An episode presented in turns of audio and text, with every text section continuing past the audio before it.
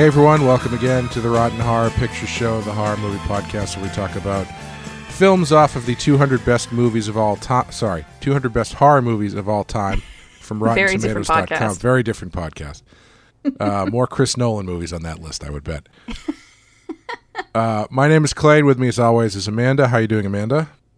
I'm good. How are you doing? I'm good. It's getting cold. This is uh, Christmas week. So uh, we decided to shuffle around our schedule a little bit, and we're going to do our wild card next time. And this week we are going to be covering 1974's Black Christmas, which is number 199 on this list at a 71% Rotten Tomato score. Huh. Had you seen this before? You had not, right? I had not. what was your first impression without getting too deep Um, into it Just like o- overall, I'm super into it. yeah I was kind of like I, I was. I will just say I was a little bit mad. So I've watched it now twice in, in preparation for this recording. Um, and the first time I watched it through and I finished it, I kind of I was kind of angry when I when I was done because I oh, felt really? like everybody had been hiding something from me. like, I was like, you fucking kidding me? This movie has existed longer than I have. isn't that the best feeling though when you find one of Oh, those it is. because yeah, yeah, that's no, it definitely is. that's kind of like when I started watching movies like this this was that was essentially the the dragon I was chasing is I was always looking for another one that had fallen into the cracks um, Mm-hmm. that was not a main not that much of a mainstream recognized movie that you just come across and you go whoa that was really cool um, Yeah. which is which is kind of what I my f- my favorite part about doing this show is introducing some of these movies to people who have never seen them before, for better or worse. Um, Mm-hmm. And which is also why I like doing the wild card stuff too, because we can kind of pull from stuff that maybe that isn't on the list that maybe you haven't seen and stuff maybe that I haven't seen, and it's it's I think that's the, the real fun weird. part. Yeah, this one was. Um, I had seen this a few times. I remember the first time I watched it. I don't think I liked it that much. I, I think it just sort of, it just sort of washed over me, kind of. Um, I think I think in a similar way that Halloween did the first time I watched Halloween. I didn't really like Halloween that much the first time I saw it either Oh, but interesting. um, and we'll talk about the connection between these two movies a little bit later. But uh, Mm-hmm. the I've I've watched it a few times since, and this has really started to grow on me as into one of my. I don't want to say it's one of my favorites, but it's definitely a lot higher up on the list. And watching it this time, I just really enjoyed it top to bottom. You know, I think because I because knowing what it was going into at this time, and having a little bit more. Um, I don't know. I could just kind of relax and and and get Yeah. into the spirit of it, so to speak. It's just it's it's really fun, and it's dark and weird, and uh, yeah, it's a it's a good one. Absolutely. So uh, yeah, we're gonna take a quick break and play the trailer for you, and then we will come back and talk about Black Christmas.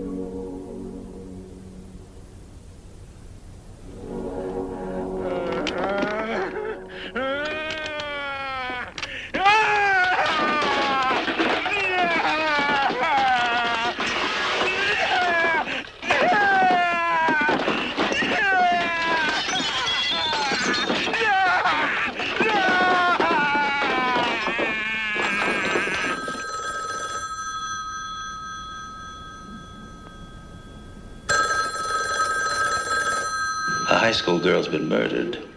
Mr. Harrison's daughter is missing. And now at the house where she lives, the other girls are getting obscene phone calls. Yeah, what I've done is I've tapped this phone so that when it rings, it'll ring at the station house, too. There was a little girl murdered over in the park tonight. Yes, I heard.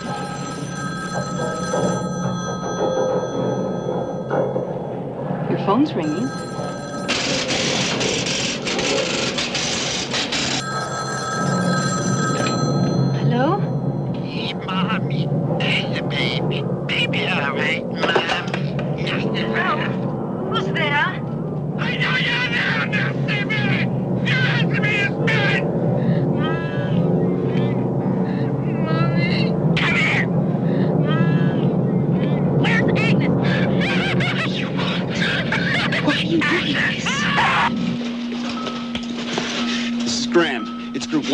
Terminal 55.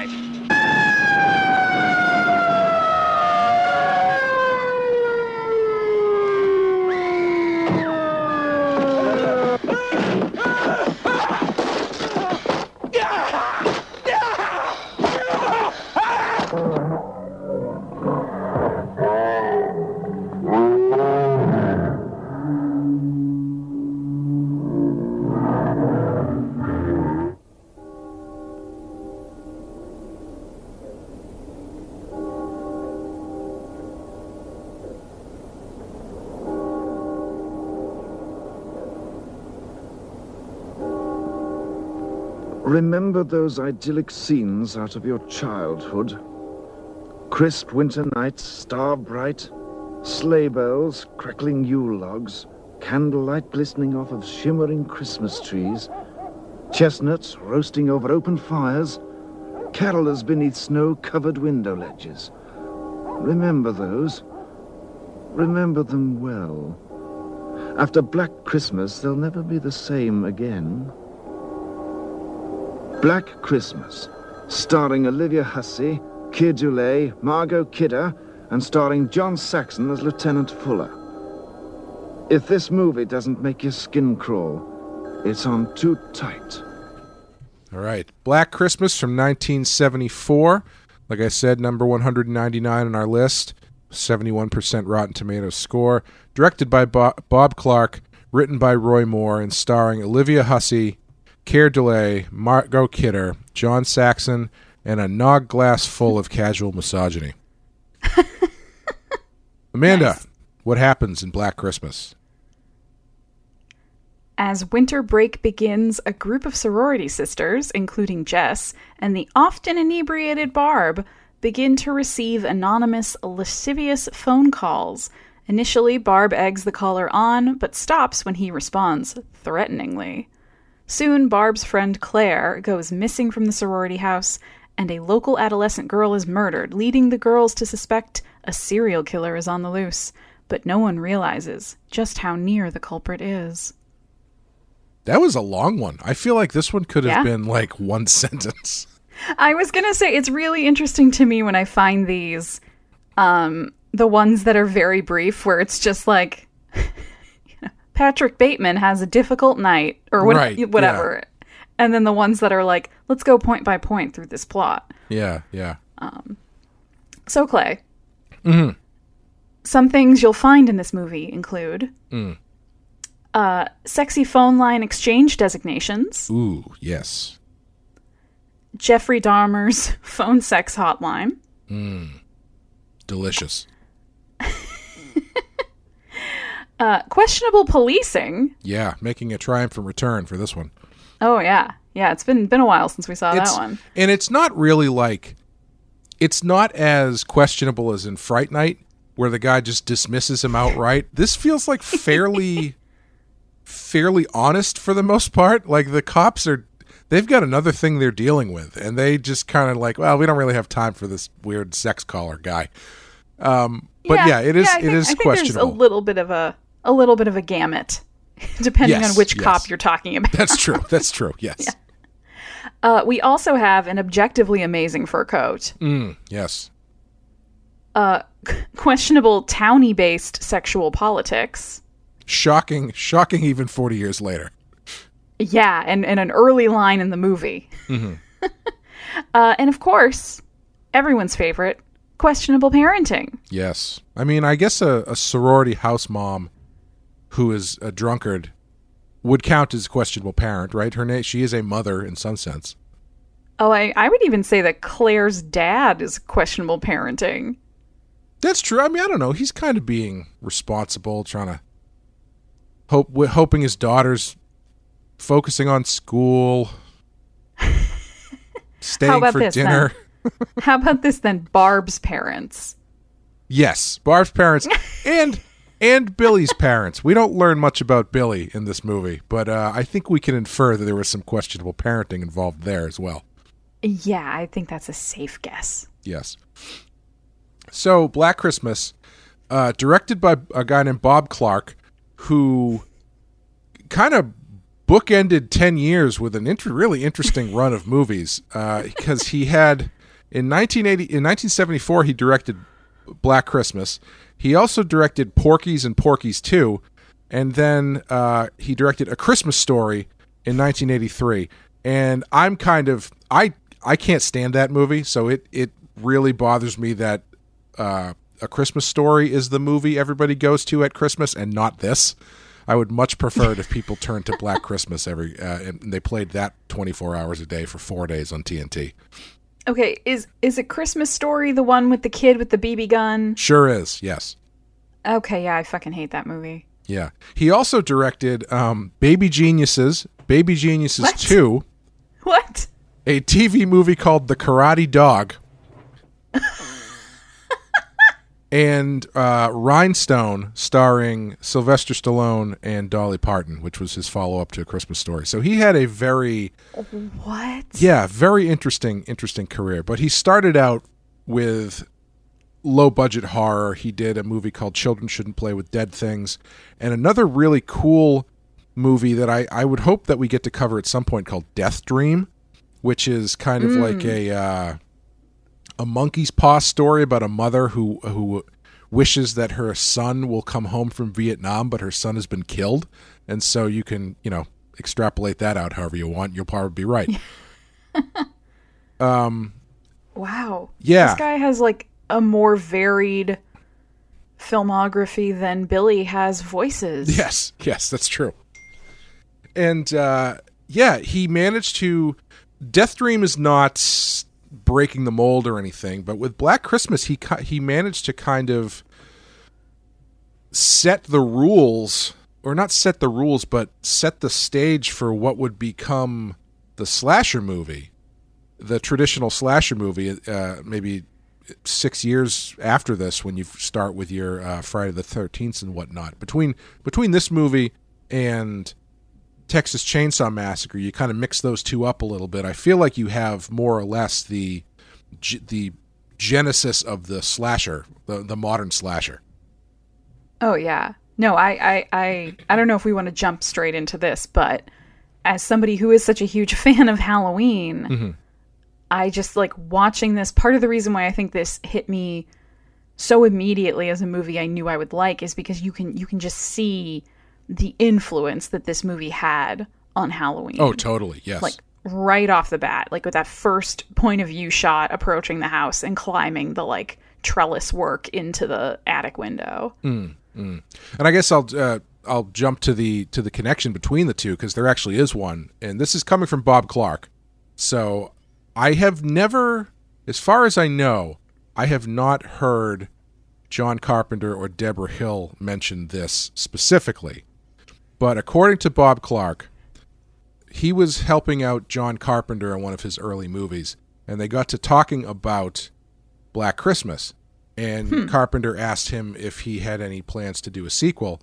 And he said no, but if I did, it would take place a handful of years after the first one, and the killer would escape from a mental institute, and it would be called Halloween. Oh wow. So take from that what you will. I'm not sure if that's an apocryphal story. I mean that that is a direct quote from from Bob Clark. He did say that, but I have not ever heard John Carpenter really comment on that. I don't think. Maybe it's out there somewhere.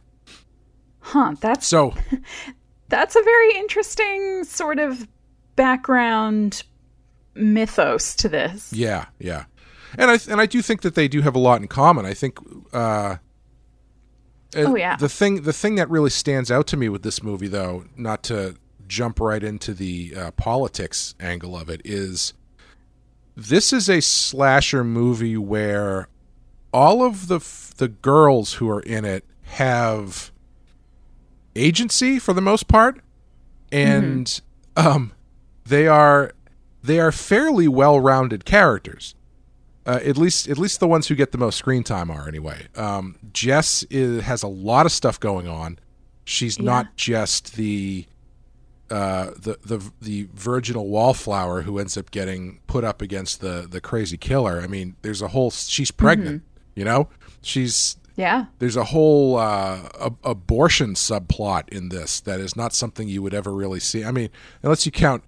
I guess I, I've been watching. Uh, I've been skimming the the new Friday the Thirteenth box set, and uh, I was watching a little bit of Friday the Thirteenth Part Three, and I forgot that one of the girls in that is actually pregnant. Um, oh, really? It's not really a plot point other than she says it a couple times, but um, in this one, it's it's a whole subplot. Yeah.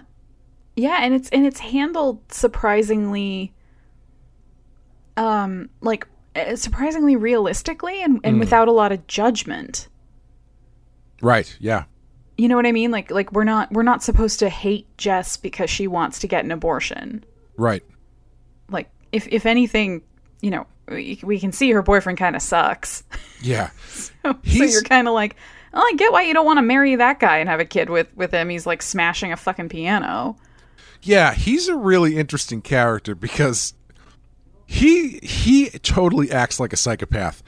However, she does drop that shit on him right before he's going to do his final like final uh, concert performance. She couldn't have waited like another day. He it's it's a little Yeah. inconsiderate on her part, I would say. Yeah, it's definitely one of those things where it, it it also almost seems like like you were saying like a lot of the girls in this movie feel like pretty well-rounded characters.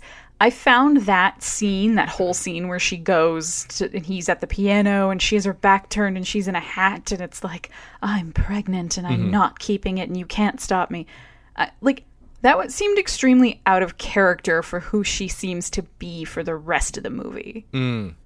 Like that was kind of maybe the one scene I sort of had a little bit of a not a problem with, but just it that one felt a little bit more to me like it was put in specifically to introduce this kind of tension between her and Peter and and give the audience like a, a kind of red herring um thought that maybe he was the killer.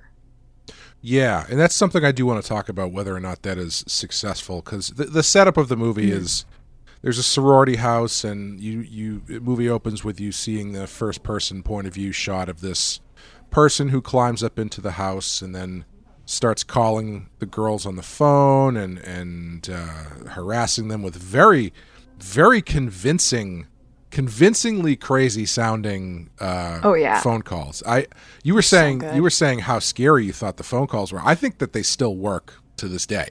Yeah. Absolutely. Do you so do you think that there's do you think there's two callers?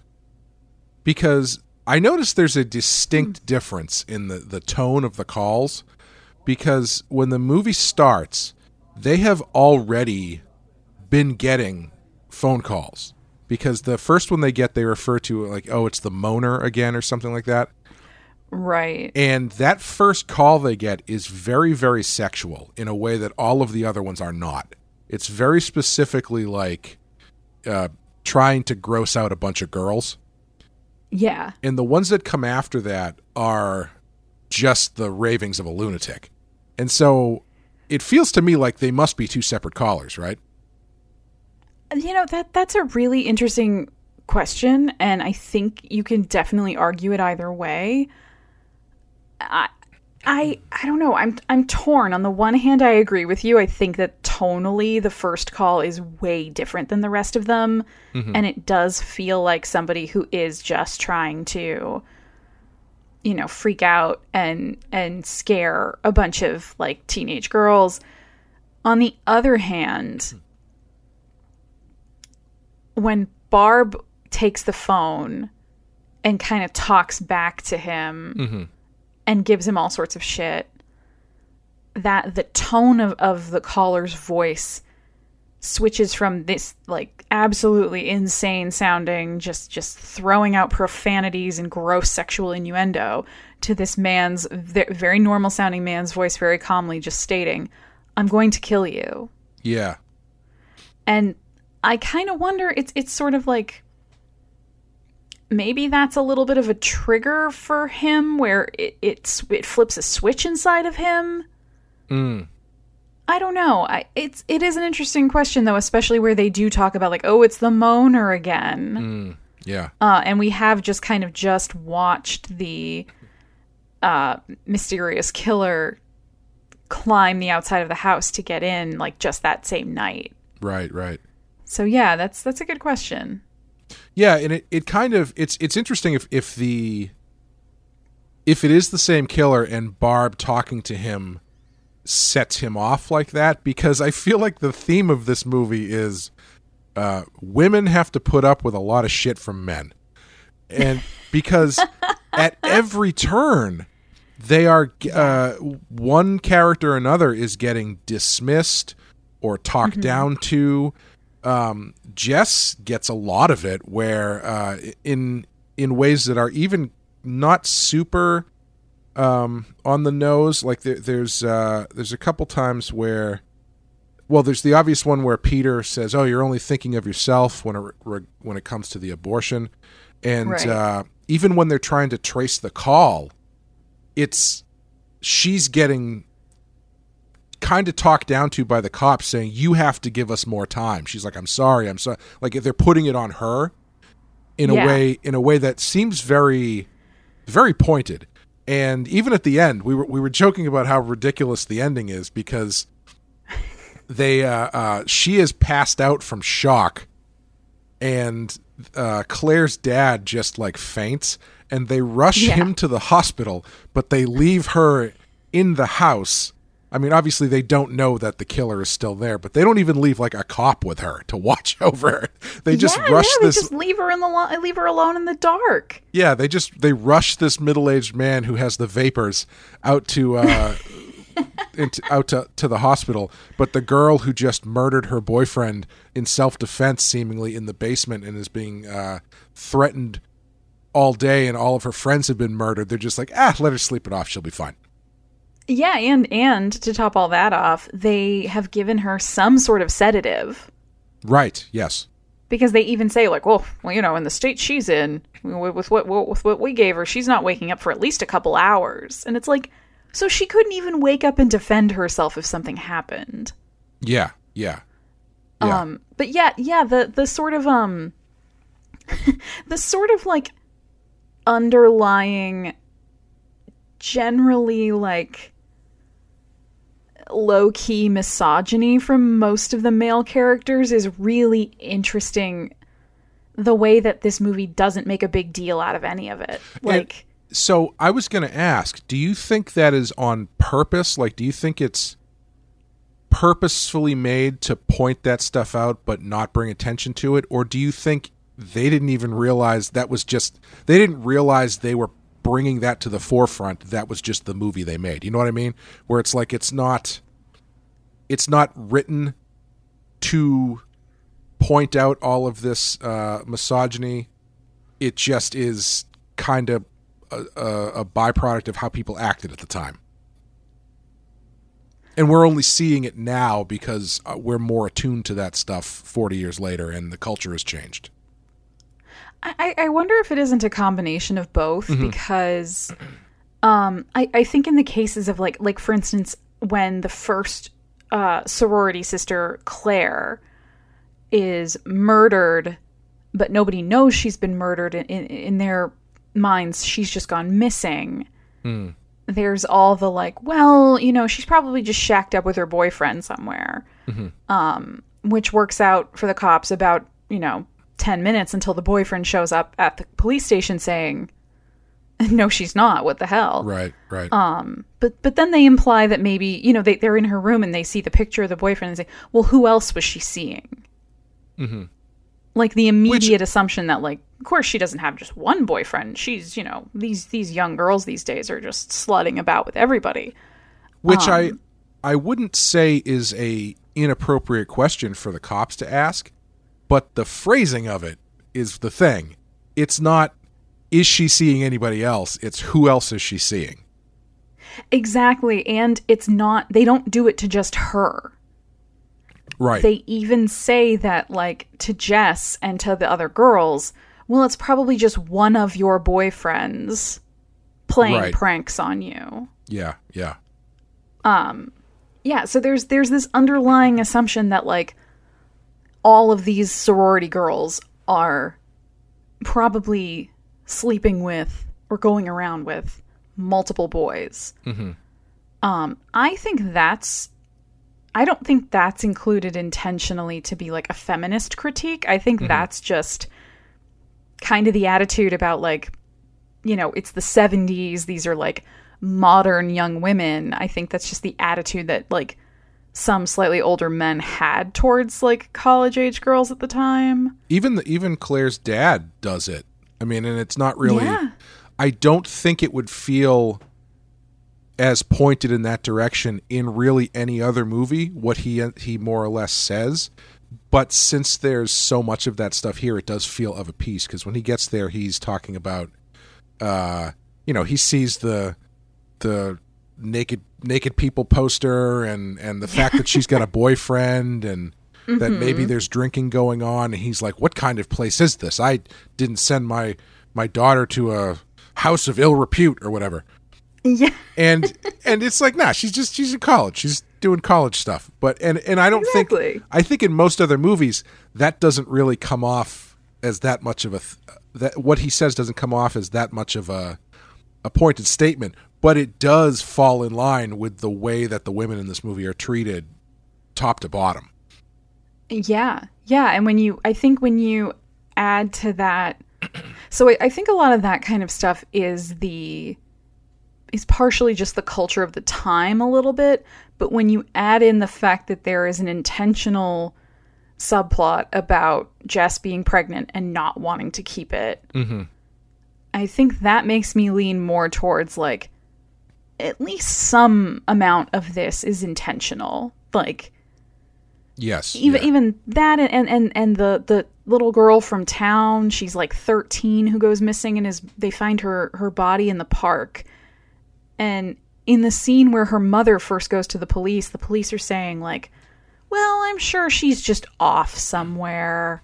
Yes you yeah. know girls and the mom's like no she's she's 13 she she never just goes off by herself. She always comes home. It's interesting how a cle- something like that that be- has become a cliche in these movies has so much more like subtextual weight in a movie like this because being dismissive of the characters like that is something you do all the time. It's like, oh, where's Jenny? I don't know. She and Bobby probably just went off into the woods, and it's you know they're hanging from the, the rafters by their necks or whatever. But in this one, but in this one, yeah, it feels like it has that that weird, a, a, a bit more narrative and thematic weight to it because there's so much of that stuff going on, and it's hard to miss it.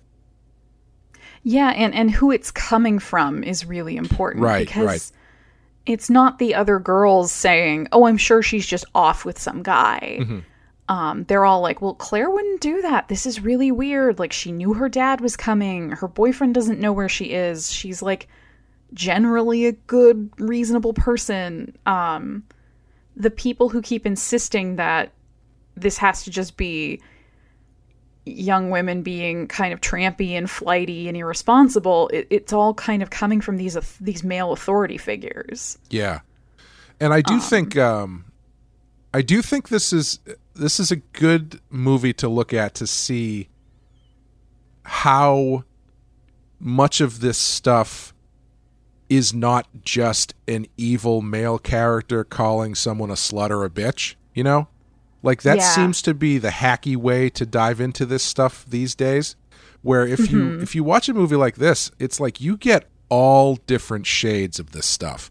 From the guy who's exclusively the killer, who's actively killing them, to the obscene phone calls to the way the people who are supposed to be protecting them are treating them. It's not as intense. Is uh, it's not anybody calling. The, like the police captain never comes out and calls anybody a slut or something, but they're dismissive, and it's it shows you the whole breadth of this behavior and how it how it affects things, and it's I, I think it's a much more interesting look at that stuff, intentional or otherwise, because I think at this point you can look back and read it that way very easily and have it work in mm-hmm. that way very easily. Yeah, yeah. It, it that isn't that. I like that point about how like we're so accustomed to like uh, signaling sort of misogyny or or, or the, uh, like gesturing at these kinds of themes by like one character just sort of being like really verbally violent towards Yeah. women in a movie. Um, whereas in this one, I, I think other than the killer on the phone, and even he doesn't really swear at them. After the first phone call, he doesn't really swear at them. Right, right. I think then it's only like is is it is it like Phil's boyfriend or something who's Santa oh, yes, yes. in that batshit crazy Christmas charity party scene, and he calls Barb a bitch once. That's true. Yes, he does. and yeah. it but it's but it's really jarring when he does it mm. you know like he's in a santa outfit he's got like little kids climbing into his lap and he says it really like bitch and it's like very like oh whoa okay this isn't just like oh come on don't be a bitch like it, it's like really notable in the movie right, that yeah. beyond that like very one very pointed cuss at a woman there's really not any beyond that but there's a lot of misogyny Right, right. Um, and on top, it's if you haven't seen this, let's not bury the lead and say and by saying this is just a uh, a, a political thesis statement. This movie is hilarious. I This movie is so funny. th- I don't think I one of the things that stood out to me more this time is how funny this movie is and how much of the comedy works really well. I am just like, I just want to watch clips of Mrs. Mac, the house mother, mm-hmm. like every day. She's she's fantastic. She is amazing. She's she is so much fun. hide she hides booze all over the house she hides booze in the toilet she hides booze booze in books uh there's B there's is a for good booze, Clay. B is for booze my favorite children's book there's there's a good section of the sh- of the movie that she spends with only a quarter of her lipstick done i think because she gets distracted when she's doing it and never fixes it Yep, she's looking for her cat, Claude. Claude. Um, and you can't talk about the comedy without talking about uh, Officer Nash down at the station, who I, the police comedy in this I find so authentic for some reason, because John Saxon is so convinced. dad. Yeah, he's just a dad. He's a cop dad. I like to Yep. think that th- this is the same character that he plays in Nightmare on Elm Street, so he's just seen some shit. but um after when the scene where he reads the uh the exchange number that Margot Kidder left where she convinced Nash to write down uh fellatio 555 or whatever the the scene where where he's looking at it, but his partner or the guy in, at the other desk is just laughing hysterically because he knows that he's going to see it, just feels so real. Yeah. And then Yeah. when they bring it up to Nash, and Nash doesn't understand what the joke is, and then he gives that sort of like uh, Fredo Corleone kind of thing where he's like, "I, it's dirty, right? I'm smart. I know, I get jokes." I get it now. Yeah, it's just it works really well. And it the thing that worked that's so great about it is Nash's stupidity and his lack of tact actually pays off in the twist of the movie at the end. Oh yeah. Oh oh yeah. Like no, with, with, without without Nash and his very specific uh flaws, like most of this movie wouldn't wouldn't work the way it does. Because even even early on where he's sort of dismissive about Claire going missing and the phone calls and all that, he sort of makes it so that there's not a lot of action happening with these problems uh, that these girls are having early on, which gives it time to sort of ramp up and become like a bigger and bigger uh, issue, I guess, to put it lightly. Yeah, and he's the first line that they have to get through, and he's the most dismissive of everybody yeah. because they go down Yeah, to he's him. even and, dismissive. Huh, sorry. no, go ahead. Oh, just that he's he's even dismissive of the woman whose daughter is missing. Like, he's just sort of like, oh yeah, you know, kids run away. We're working on it. Right, like he's he he wants so. I'm probably reading too much into this, but it's like he wants so badly to be a cop that he's like putting on the airs of we don't have time to deal with your petty shit kind of thing. Absolutely, I think that's I think that's a really, I think that's true of him. I think that's like a really good character point. Because you know- where it's just like, yeah, I'm in my uniform. This is a, you know, we only deal with important stuff here. Right, and I'm sure he wants everybody else to take him seriously, even though he's a doofus. Yeah, and so he's trying to he's trying to handle things as uh extra professionally as possible and then he ends up writing fellatio whatever and doesn't understand it. Capital F, yeah. Little e. yeah that's that's a little detail that i actually really appreciate because one of the things I, I used to when i grew up i watched the superman movies all the time because i had them on, on i taped them off the tv and i think i think it's in superman 2 where Margot Kidder's Lois Lane is spelling something out and she does the same thing that she does in this movie where she says like F E little L little T or whatever and they do this it, it's such a it's such a specific thing that it must be just something that she did in like in her real life when spelling things. Yeah, like like an authentic verbal tick that she just had. Yeah, cuz I mean like what why would you assume that it was not a, lo- a little L? You know, I don't know, but right, right. The the like letters in the middle of a word. Right, unless it's you know you're spelling out an Italian last name or something. And one of the other things I think this movie does really well is it sets up the the killer on the loose setting. I think is very effective because they've got they never there, there's as you, you mentioned earlier there's a there's a, a, a little girl like a 13 year old girl who's gone missing and ends up dead and they never directly tie that in to the killer inside the house. Spoiler alert. Um, and I you can you can infer that he probably killed this girl as well, but they never directly say that. But what that secondary killing does is it presents in this atmosphere of there's a killer on the loose so these phone calls that these girls are getting isn't really a big deal. Like all, all of the attention Yeah. is being brought to oh a child just got killed somewhere. We have to focus on that. So everybody ignores the fact that there's a crazy person in the attic of the sorority house killing people. Yeah, and I, I think that it, it does a good job of making it, it like reinforces what we were saying for the- for the characters, especially for the cops. Um, what we were saying earlier about their attitude towards these sorority girls, having this missing child and then this murdered child reinforces their assumptions that these girls are just being over dramatic and just you know they need to handle it themselves. They need to just deal with it. Oh, it's somebody playing a prank. You're overreacting. Um, it makes it probably make you know it makes that feel more legitimate because it does feel more important that a child has been murdered versus somebody's getting creepy phone calls. Like Right. objectively, that's true. right Um, but I think it does play into certain assumptions that they already have about the girls. Yeah, and it, it helps that no one ever sees the other murders happening. Like they don't they don't know even at the end of the movie. They don't know that Claire's dead. They don't know that uh, Mrs. Mac is dead. They know that uh, Barb and uh, the Phil. other Phil. They know that they're dead, Yep.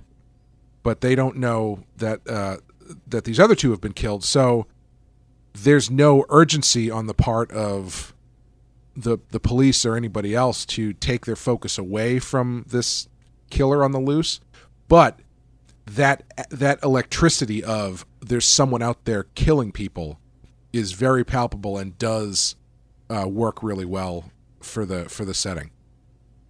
Absolutely. I think it's it's also interesting because it, it, it has a lot of that like it sets up characters to, you know, go out and be part of the search party and be out in the woods and get them out of the house and then bring them back in and then bring other characters, you know, like there's some weird guy peeking in the window. And Yeah. it turns out it's just two two like weird locals who are just Right. like hey, what are you doing in here? Do you know there's a there's a little girl murdered? You shouldn't open your door. And they're like holding a shotgun. And not Um, to not to jump back to the casual misogyny element, but No, please. even even at the end of that scene, they're there to like tell them not to leave, and then when they shut the door, they have the camera on them as the door shut, and they basically they both kind of go like like they just like they're scoping out the hot babes or something. You know, it's it's Yeah, it's a yeah. really it's a really weird reaction shot where they're both like high fiving that they got to talk to the hot sorority chicks or something. It's very strange. Abs- yeah, absolutely. Like they they won't let them close the door. Right, right. They're telling them close and lock all your doors and windows, but they keep leaning back into the door and making them reopen the door so they can try to keep talking to them. It's this very like is first of all, it's very funny. Right. Yes, it is. Like the whole sequence is is pretty funny, but it's also very like I don't know, it it just reemphasizes like you know, the the sort of like the neighbors and the town kind of search party slash posse and the police and the uh, sorority house mother and Claire's father, like all of these adult authority figures fail these girls in one way or another. Mostly because they kind of write them off as as like flighty, ridiculous, you know, idiots who are only interested in booze and sex. Right. And honestly, not to not that Barb does anything wrong in this movie, but her attitude kind of reinforces that point of view. You know, it's like, up, well, one of them is shit faced, so obviously the rest of them are probably ne'er do wells as well. Yeah, Barb's really interesting. So the, the first time I the first time I watched this, I missed the phone call that Barb has with her mother, I think it is. Um, I don't know if I just was maybe like taking notes or, or doing something else. Um, but the second time through, I noticed it, and it's this like Barb isn't fully shit faced yet. She's maybe had a couple drinks and she's talking to her mom about, like, oh, I'm so excited to spend Christmas with you. And then it's clear from her into the phone call that the mom is like, oh, no, I don't want you to come home. Yes. Uh, I'm going to go skiing or I'm going to go on vacation with my new boyfriend or whatever.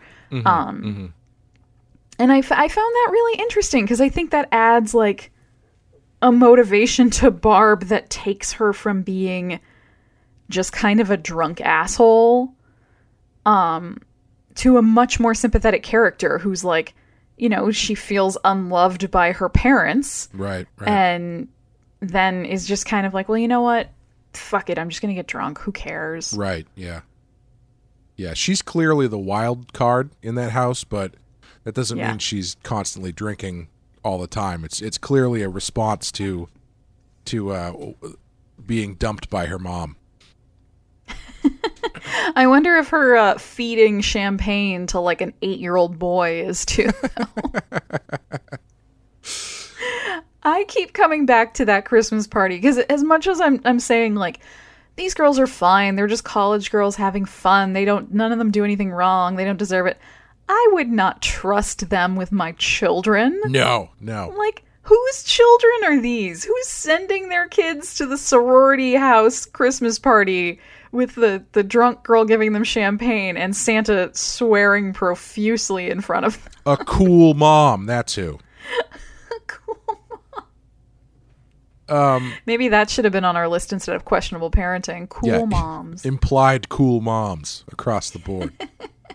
so that that does that does uh, bring me to something that I, I wanted to talk about because you we've talked about um, how generally we kind of we have the same affinity for less exposition and more inference as far as plot and character go. And how do you feel about that in regards to this movie? Because I, I feel like this is a a great example of let your movie let let your movie tell the story. Don't tell the story of your movie. Yeah, no, I, I You could put I that totally on a T-shirt. Agree. I just coined that now. It's going on a T-shirt. that was good. that's that was gonna really be good. that's gonna be on the back of my book with my awesome like author photo. It's gonna say that underneath it. Your book t- uh, entitled, uh, God, what were you calling it? Like the narrative cone of vision? Yes. No, yeah, I, I I completely agree that this movie is a really excellent example of how that kind of technique works and and how it can work really well where you know J- Jess has a English accent. Mhm. And and this is supposed to is is this supposed to take place in Canada? I have no idea. It very clearly does. Um, Right, if right. the uh, if the the oots and the casual hockey wasn't the dead giveaway. um. Well, well, you know, we'll we'll just say the U.S. or Canada somewhere. Yeah, I think it's, Um, it's supposed to be somewhere identify like uh, identifiable to the audience.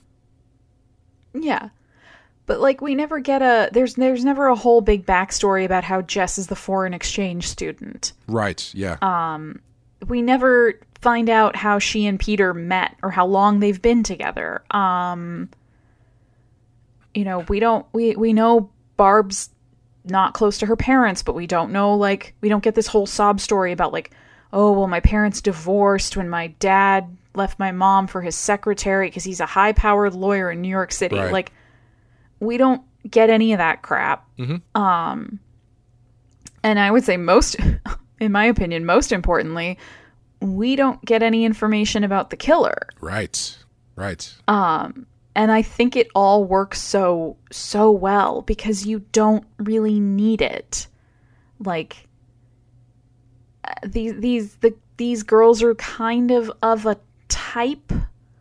Um, like they're well-rounded characters, but but there's a certain shorthand that you can apply to them when you hear, you know, sorority girls living in a shared house at college away from their parents in the 70s. yeah. Yeah. Yeah. Like like there's a pretty quick shorthand for that where it's like, yeah, okay, they probably like, yeah. but you know, you could say, oh, they probably have parties. It's a sorority. They usually have like a, a fraternity that's like their their brother fraternity. Um they're probably like experimenting or, or running around because they're without parent supervision for the first time in their lives. Um, I don't know. You, you you can you can make certain leaps straight into what kind of lives they're going to be leading, even if they're different types of characters than you were expecting. So you don't really need all the like plotting exposition of like, well, you know, Jess and Barb aren't really friends because Barb was dating Peter first, and now there's like a rivalry, Right. and that's why Barb's Right. like the like. You just don't need any of that. It works without any of The, that. the closest they get to that is towards the end, where um, the the cops have sort of started to think that Peter might be the one behind this, and Uh-huh. and Phil is like consoling Jess, and she goes, "You know, I never liked Peter, but I don't think he's a killer." Yeah. yeah, and she just kind of casually like she she just drops it in there. Yeah. Um, but yeah, as far as as far as Billy goes, I you know, when you really take a step back and look at slasher killers, most of them have identifiable backstories. You know, even Michael Yeah. Myers, Michael Myers, his motivations are unclear, but you know that he was a kid who killed his sister and then he uh, was in a mental ho- hospital for 20 years or 15 years or whatever and then uh, loomis spends the next six movies explaining to you why he's evil and how he's got the black eyes of satan and shit. Um, jason Voorhees is the only thing that makes jason Voorhees a mystery is because he's so inconsistent movie to movie where sometimes he's a mountain man and sometimes he's an unkillable zombie. But you know who he is you know his mom you know his motivation uh freddy Yep. krueger the uh, you know all about Freddy Krueger. Um, the closest you can probably get to this is Texas Chainsaw Massacre because you don't really know a ton about the family in that movie.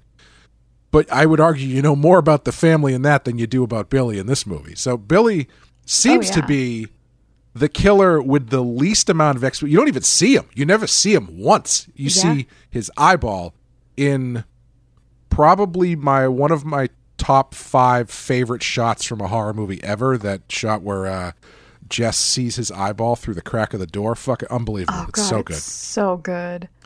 And that's it. That that's all you get. All you get. The only thing you know is the kills and the phone calls and his general level of like uncontrollable insanity. And I think it works so well that you don't need anything Yeah. else. Yeah, I, I would I would say if anything it makes him scarier because there's no there's no strategizing, there's no like there's no logic you can try to put on him to make his actions make sense in a mm. way that would make you feel like it was avoidable. Right. Even a little bit. Like one of the things I know that I like about Halloween, and I know it's been like, you know, said and talked about, is that Halloween brought this sort of horror and and and, and terror to these very peaceful, idyllic suburbs. Um, and it made it feel like even when you're living somewhere very safe and y- you think you should be fine, you're still kind of at risk. The- these evil things can happen to you no matter where you're at. Um, which which I do agree with, but at the same time, like you know, L- Laurie had the misfortune of being in the wrong house, you know, like or in Right. the wrong neighborhood. Um, there was a reason why Michael Myers went back to Haddonfield. It's because that's where he was from. But we don't know anything about Billy. We don't know like is he is he from there? Um is he just like kind of a transient who is passing through? Yeah, they don't even specify that he escaped from anywhere, right? Yeah. Yeah, he could just be like a like a, a you know, riding the rails or some shit and like stopped in this town and just decided, all right, here's where I'm going to kill a bunch of people. I- Um I also feel like his style is very unique because yeah. I- I think probably starting with Michael Myers, the prevailing hacky, and I'm not saying Michael Myers is hacky, but the prevailing hacky, scary acting killer, quote unquote, is usually very still and very quiet.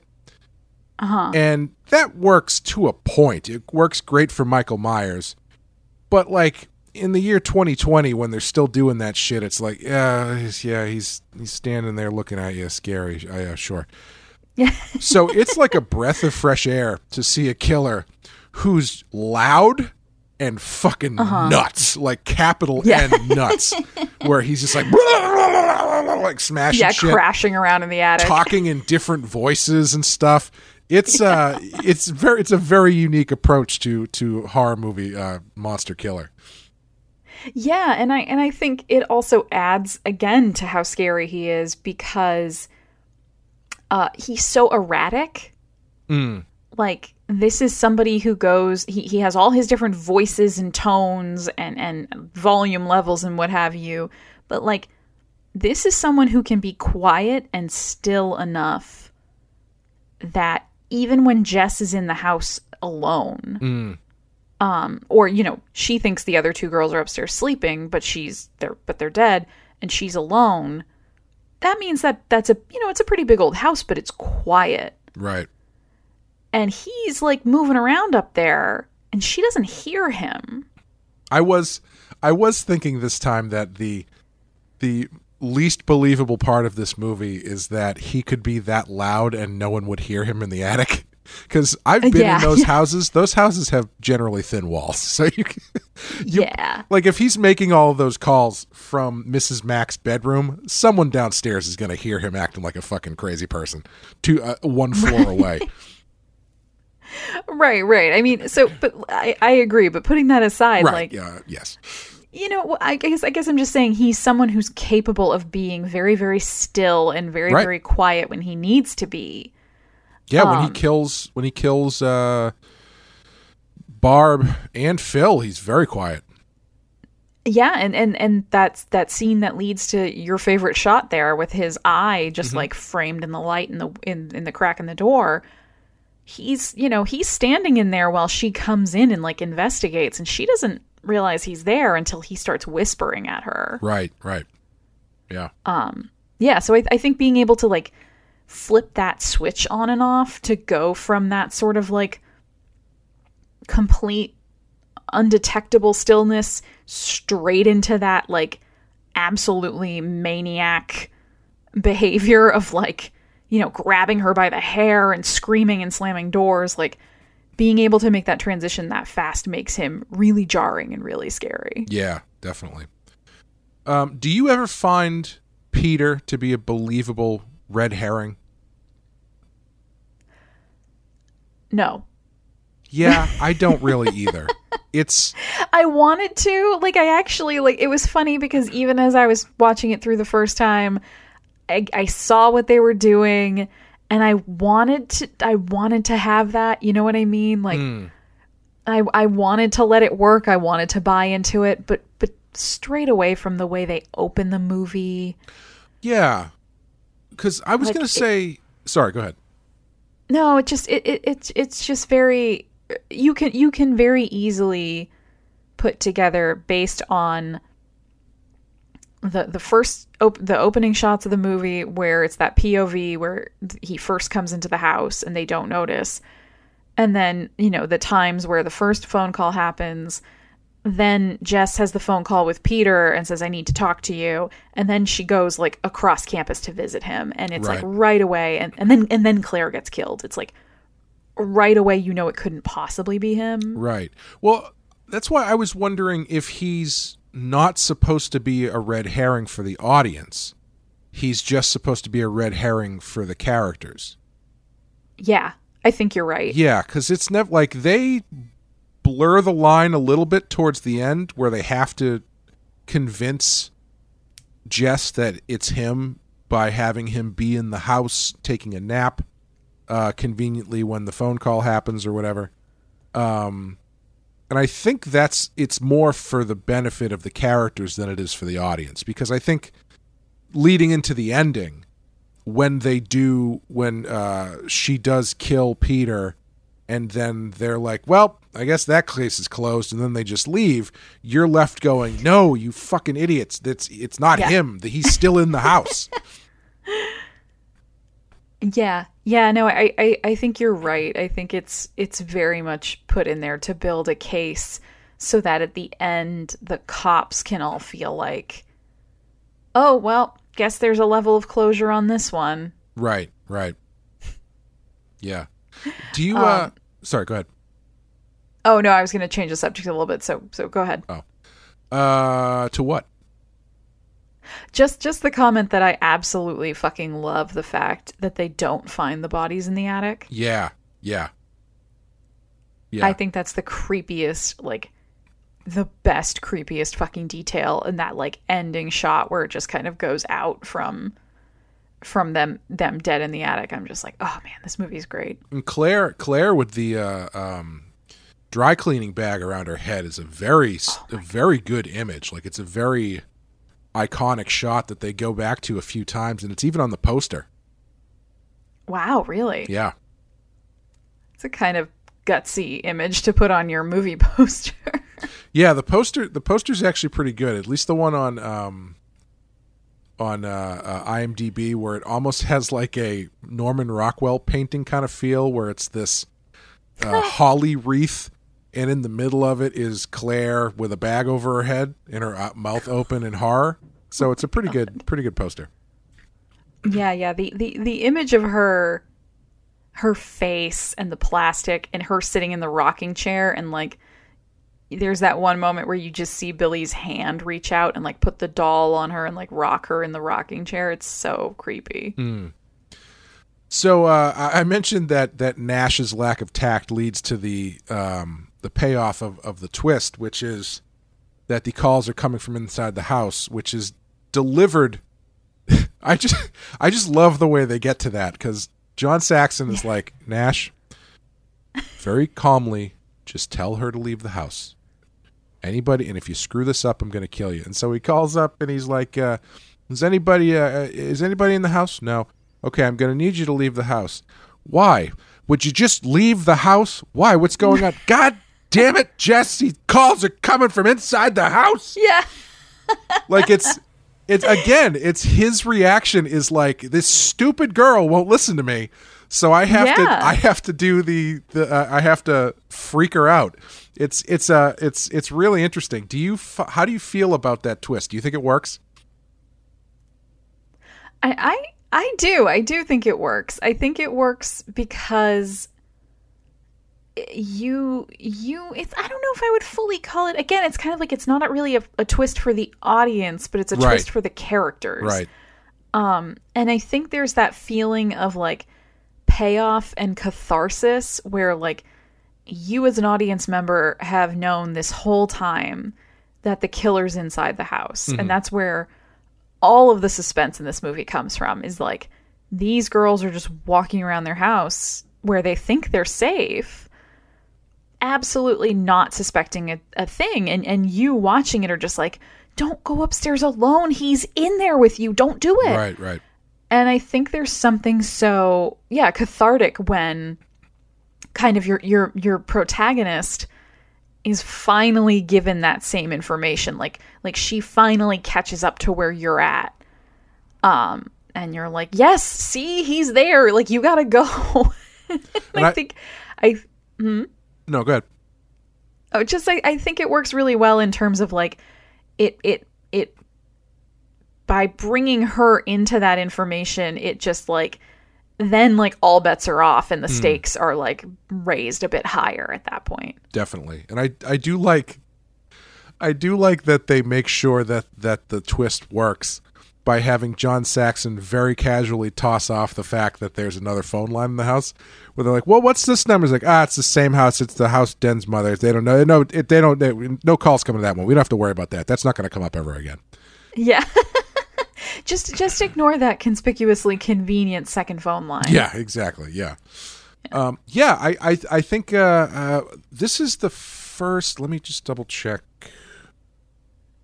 when a Stranger Calls came out. Because 1979. Yeah, okay. So when a Stranger Calls came out in 1979, and that is actually the famous one where it turns out the calls are coming from inside the house. As uh, most of the time when that's referenced, it's a reference to when a stranger calls, which was five years after uh, Black Christmas, and uh, it's kind of a shame because Black Christmas didn't really do very well. I don't think when it came out. It came out under a couple different names, I think, Yeah. and uh, it never really clicked, as far as I know. Um, as much as the movies that came after it did.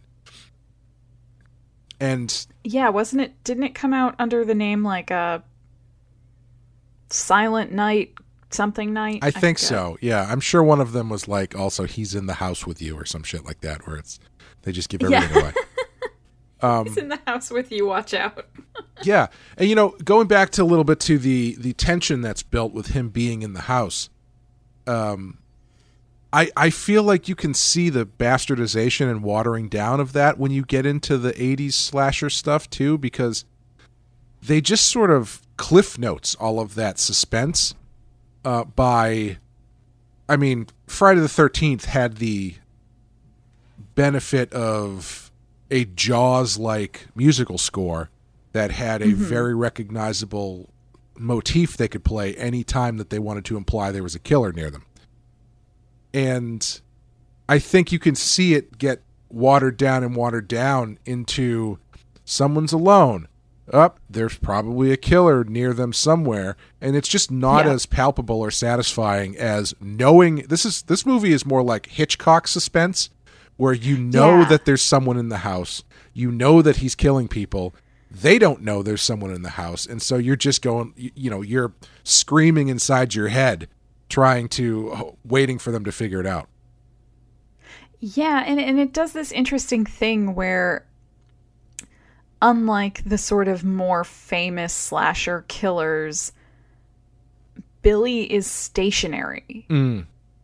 Like he's in the house and that's where he is for the whole movie. He's in the house. yeah All you have to do to get away from him is to leave the house. Right. He's not going to chase you out. He's going to stay in the house. Mm-hmm. Um and I think there's something about that that just changes the feeling of, of the whole movie because it makes you it makes you know that escape is right there. It's so simple Yeah. for any of these girls to survive. All they have to do is walk out the front door. And yet they continuously do not do that. Mm-hmm.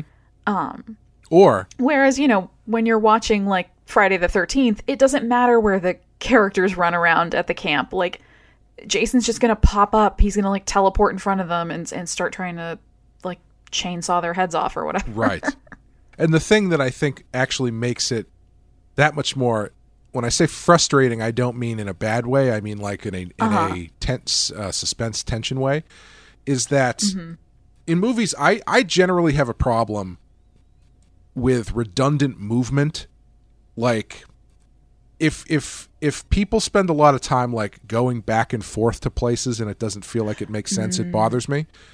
But in this movie it works because they keep you, you you're saying all they have to do is leave the house. They do leave the house multiple times. The thing is Yeah. they keep coming back to the house. Right. so that's why you can go off and have Jess and Phil go looking for the little girl, and maybe in a different movie they never go back to the house. They end up meet, running into the killer out in the in the world somewhere. But that doesn't work here because the house is the safety hub. The house is the place that is Yeah. is the central point where okay, nothing can nothing bad can happen here. So you've got people going out into the world, encountering obstacles, and then they come back to the house to where they think that they're safe. The difference is, of course, the shark is already in your boat. Yeah, I think I think that's that's a really that's very true, and it's interesting because we fairly recently watched um, the Society, Mm. and Well, that's that- actually next next time's movie. ah shit. That's okay. Sorry, no, you, Um, keep going. C- cut that out. No, you can you can mention that. We'll just watch it next week. All right. Um, I was just bringing that up because um, in the Society, the the the danger is also in the house. Right. but there is that sort of what you were saying about the redundancy of movement where it's like Yes. he goes out and he goes to school and then he comes home and then he goes out and he goes to the beach and then he comes home and then he goes out for a drive and he sees his girlfriend and he comes home and it's like it it it, it kind of does it's the same sort of premise of the bad thing you're worried about is is secretly in the place you think where you're safe except it doesn't do it as effectively with with the way he moves around Right, right, and they do that in the uh, um, the Friday the Thirteenth movies too, where you have it's like yeah, Jason generally doesn't leave Crystal Lake, so if you don't go to Crystal Lake, you're probably fine. But Right. but then in the later movies, you've got people who start at Crystal Lake, leave Crystal Lake, and then they're like, we got to go back to Crystal Lake, and it's like no, if you just keep driving, once you cross state Yeah. lines, I don't think Jason's going to come after you generally. Yeah, you'll probably be fine. Yeah. but uh but yeah. Oh, I, I did want to talk about the music a little bit. I think the music in this movie is fantastic. It's not music I don't think I would want to listen to it. The the soundtrack is available on uh, vinyl from Waxwork Records. They did a really nice job. But the soundtrack is is just it's very sparse and it's very dissonant Yeah. and it's not necessarily something I think I would put on to relax or like just to listen to casually. but as we were watching it the second time, something occurred to me that is really interesting is that what the the, the soundtrack music is not entirely dissimilar to the kind of music that Peter plays. Peter Yeah. Peter plays this really sort of um, modern abstract piano piece and his and after he fails at it he destroys the piano which creates this very chaotic noise as he's slamming it with the mic stand or whatever and i started thinking about how the music almost kind of subconsciously works in the favor of peter as a red herring because they're hitting this dissonant kind of uh, i don't know if it's piano i think it's I think I, I remember hearing it was it's not actually an instrument playing as much as it is actually like recording someone hitting a piano with a hammer or something like that. It's one of those kind of uh, avant-garde kind of things. And Yeah. watching it the second time, every time that hit, the first thing I thought was Peter. And it's like it's sort of representative of his mental state and it was just a weird subtextual subconscious thing that I don't know if that was intentional, but it's it's it's interesting. It definitely is. It's sort of like this trying to like make the soundtrack echo the madness of hmm. somebody who would do these things. Yeah. and then drawing that connection between that music and and the the music that Peter plays does kind of work on your on your subconscious in that way. It's really interesting. Yeah, yeah, it's very cool. It's very cool. So, um just rounding it out, this movie has been remade twice since 1974. Yeah, uh, and I, I have I have watched all three of them, so I, I came in ready to talk about them if I had to.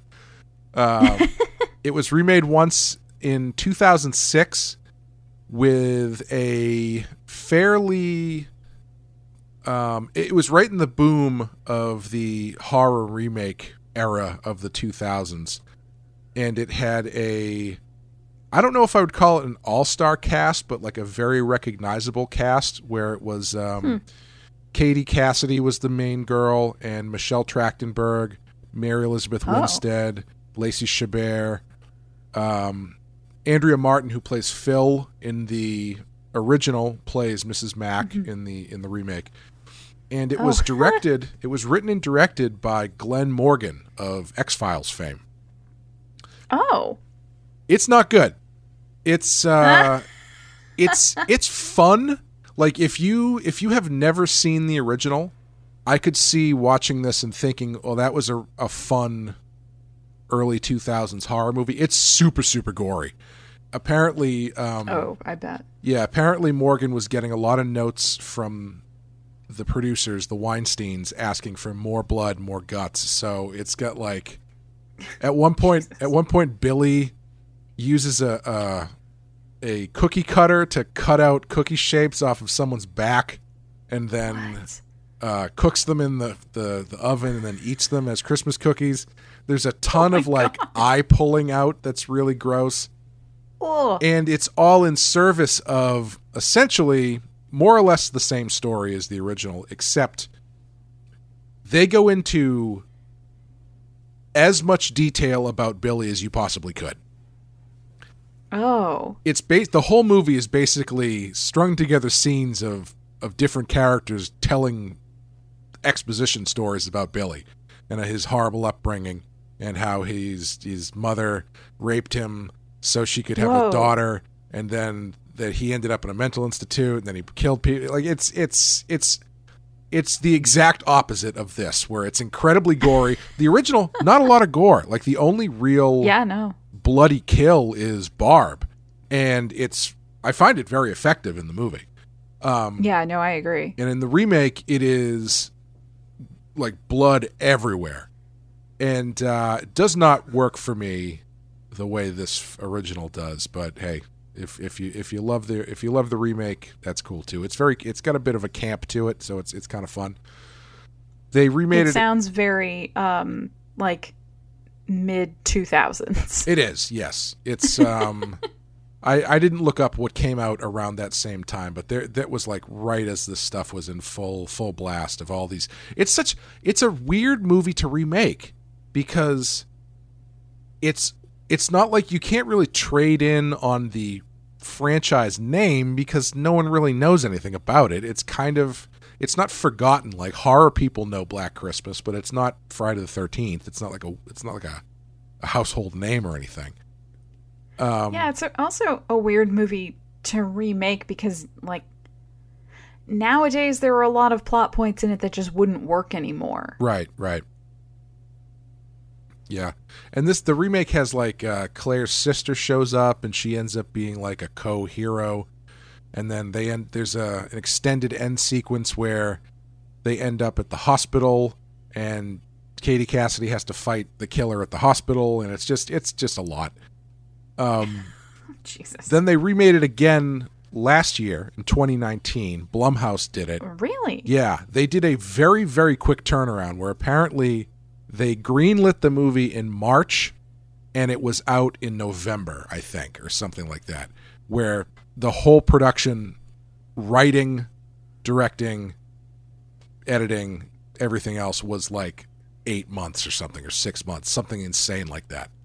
And I feel like that doesn't bode well for the quality of the movie. It does not. um, it is a remake in name only. Pretty much everything else in the movie has nothing to do with the original story. And it is um how do I put this? Uh whereas the original is deals with a lot of um gender and sexual politics in a way that is fairly subtle. The this remake deals with it with the subtlety of like a Twitter thread. Oh God. Yeah. Oh God. Um remember remember how remember how we were talking about how it's it's it's more this this movie shows misogyny as more than just calling women sluts and bitches. Yeah. Not so much in the remake. There's a lot of that going on. Okay. Um so maybe maybe we'll skip that one. yeah it's just like i it's really going for the feminist deconstruction of horror movie tropes and stuff like that but it's not really it's not doing it in a very constructive or interesting way. It's just sort of like mm. yelling at you. And Women can kick ass. yeah and i mean i'm i'm all for that sort of exploration but it's it just didn't work this time unfortunately um, and it's again i don't Yeah. know why you would take the movie and change like why the name isn't getting anything i don't know it's it's a it's a real question mark of a remake Yeah, that's that's an interesting. Yeah, that, that that's very strange. I feel like I feel like it, that's just kind of a symptom of how Hollywood loves to just go back to the well of older material and just recycle it into something, regardless of what quality you're gonna get. yeah and even outside of that stuff like the the short turnaround time you're right does not help because the narrative just Yeah. is all over the place and it's it's just not uh, unfortunately it's a mess. um but yeah just to round it out what uh, this is number 199 on the list.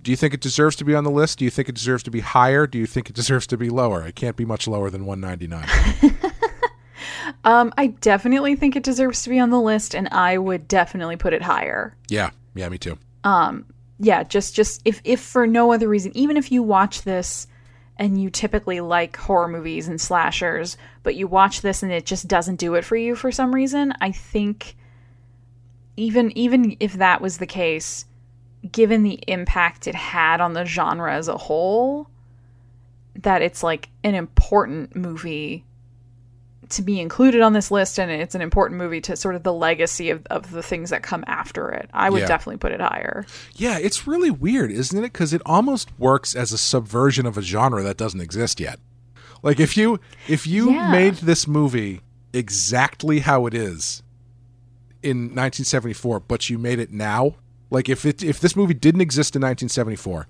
and then you just with modern techniques and cast the exact same script made the exact same movie i feel like Yep. people would say wow that was a really insightful subversion of the slasher movie and the the inherent misogyny baked into it it's really interesting Yeah, yeah, I think there would be there would be a lot of talk like similar to what we just spent an hour and change doing. Um uh, you know, talking about the the abortion subplot and how Jess isn't really um she's not judged by the script for for it. Um you know these girls do have sex, but you don't see anyone have sex and no one gets killed because they had sex. Right, right. Um people drink, but it's not like their drinking doesn't mean well now she has to die. Right. Um yeah, it's it subverts all those sort of stereotypical tropes. You know, it's I was uh, saying one of the things that I was interested in talking about the Friday the Thirteenth movies when we get to those for our Patreon shows um, was was how oddly conservative those movies get in the level of violence they're allowed to show, but also like th- how Jason starts turning into this weird like conservative. Uh, what's the word like uh, uh, surrogate for going after kids who are drinking and kids who are having sex and like it's it's a really interesting Yeah. kind of thing that these movies turn into whereas this movie is very much like a a politically liberal slasher movie where there's like you said there's an abortion discussion in the middle of it and nobody bats an eye to the sexual the sexuality of the characters and stuff it's it's really fascinating Yeah, it definitely is, especially for the, especially for the time it came out of. Yeah, yeah. But yeah, I would I would put it much higher as well. I 199 I think just speaks to the fact that it's not that well known. Um because yeah, Yeah. every it's definitely worth seeing. It's a lot of fun. It's it's I think it's right on the precipice of feeling really old though is probably the biggest thing against it now cuz it's You don't think that's just it just doesn't just feel really Canadian to you? That's true too, but you know, but like you know, you, you look at something like The Shining. The Shining has a little bit of it feels old, but it also feels kind of timeless. This one very much feels of the era that it was made. So Yeah. Yeah, I, I think it kind of has to like sure, sure, when when such a when such a big piece of your plot is the fact that somebody is calling on a phone and every time Yes, you see a yeah. phone it's like a rotary phone with a giant cord on it Yeah, you're just like I do. oh I do remember the first time I saw this, thinking like, how does this twist even work? You can't call the same landline in your house. I mean, if they had cell phones, it would work. I don't know, but anyway. I mean, I was shocked when she when she gave the exchange as a you know her her her little like fellatio five five five. It's FE. I was like, wait, did they still use those in the seventies? I thought that was like the nineteen fifties. What's I- happening?